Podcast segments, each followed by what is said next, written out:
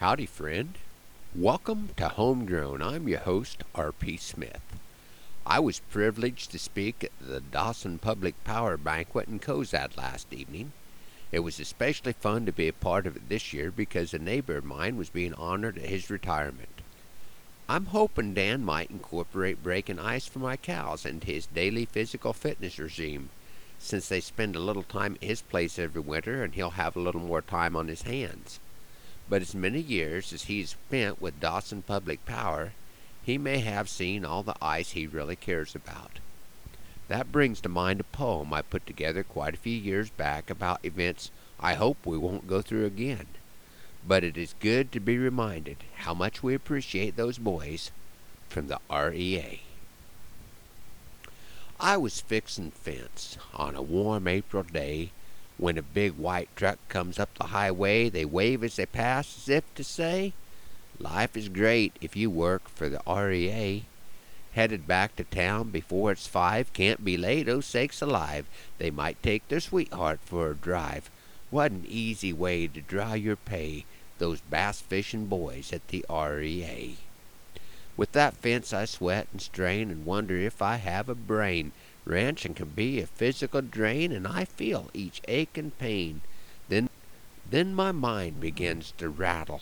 Why do I fight fences and cattle? Every day's just another battle.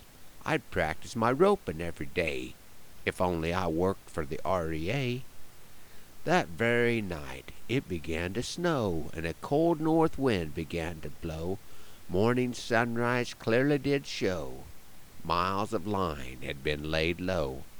It took all day to tend the stock without the aid of electric shock, pumping water for the herd, water for the flock. When I crawled in bed at the end of the day, I prayed for those boys at the REA. By day five, I'm feeling blue, 'cause critters to tend we had quite a few. Find a generator, hook a tractor to, one more extra job to do. The power crew came from Valentine. This was great. This is fine.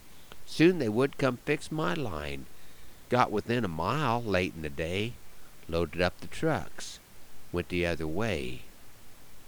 On day ten, a local crew, with poles and diggers and wire too, was working like they had a job to do.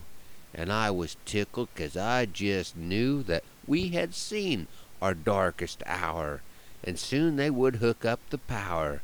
No more peanut butter and milk that's sour. When the lights came on, they drove away. And we said thanks to the boys from the REA. And now it's my turn to say thanks to all you homegrown listeners for riding along this morning. Hoping that the Lord blesses you real good today, that He's raining on your place, and that our happy trails cross again soon I'm R.P. Smith.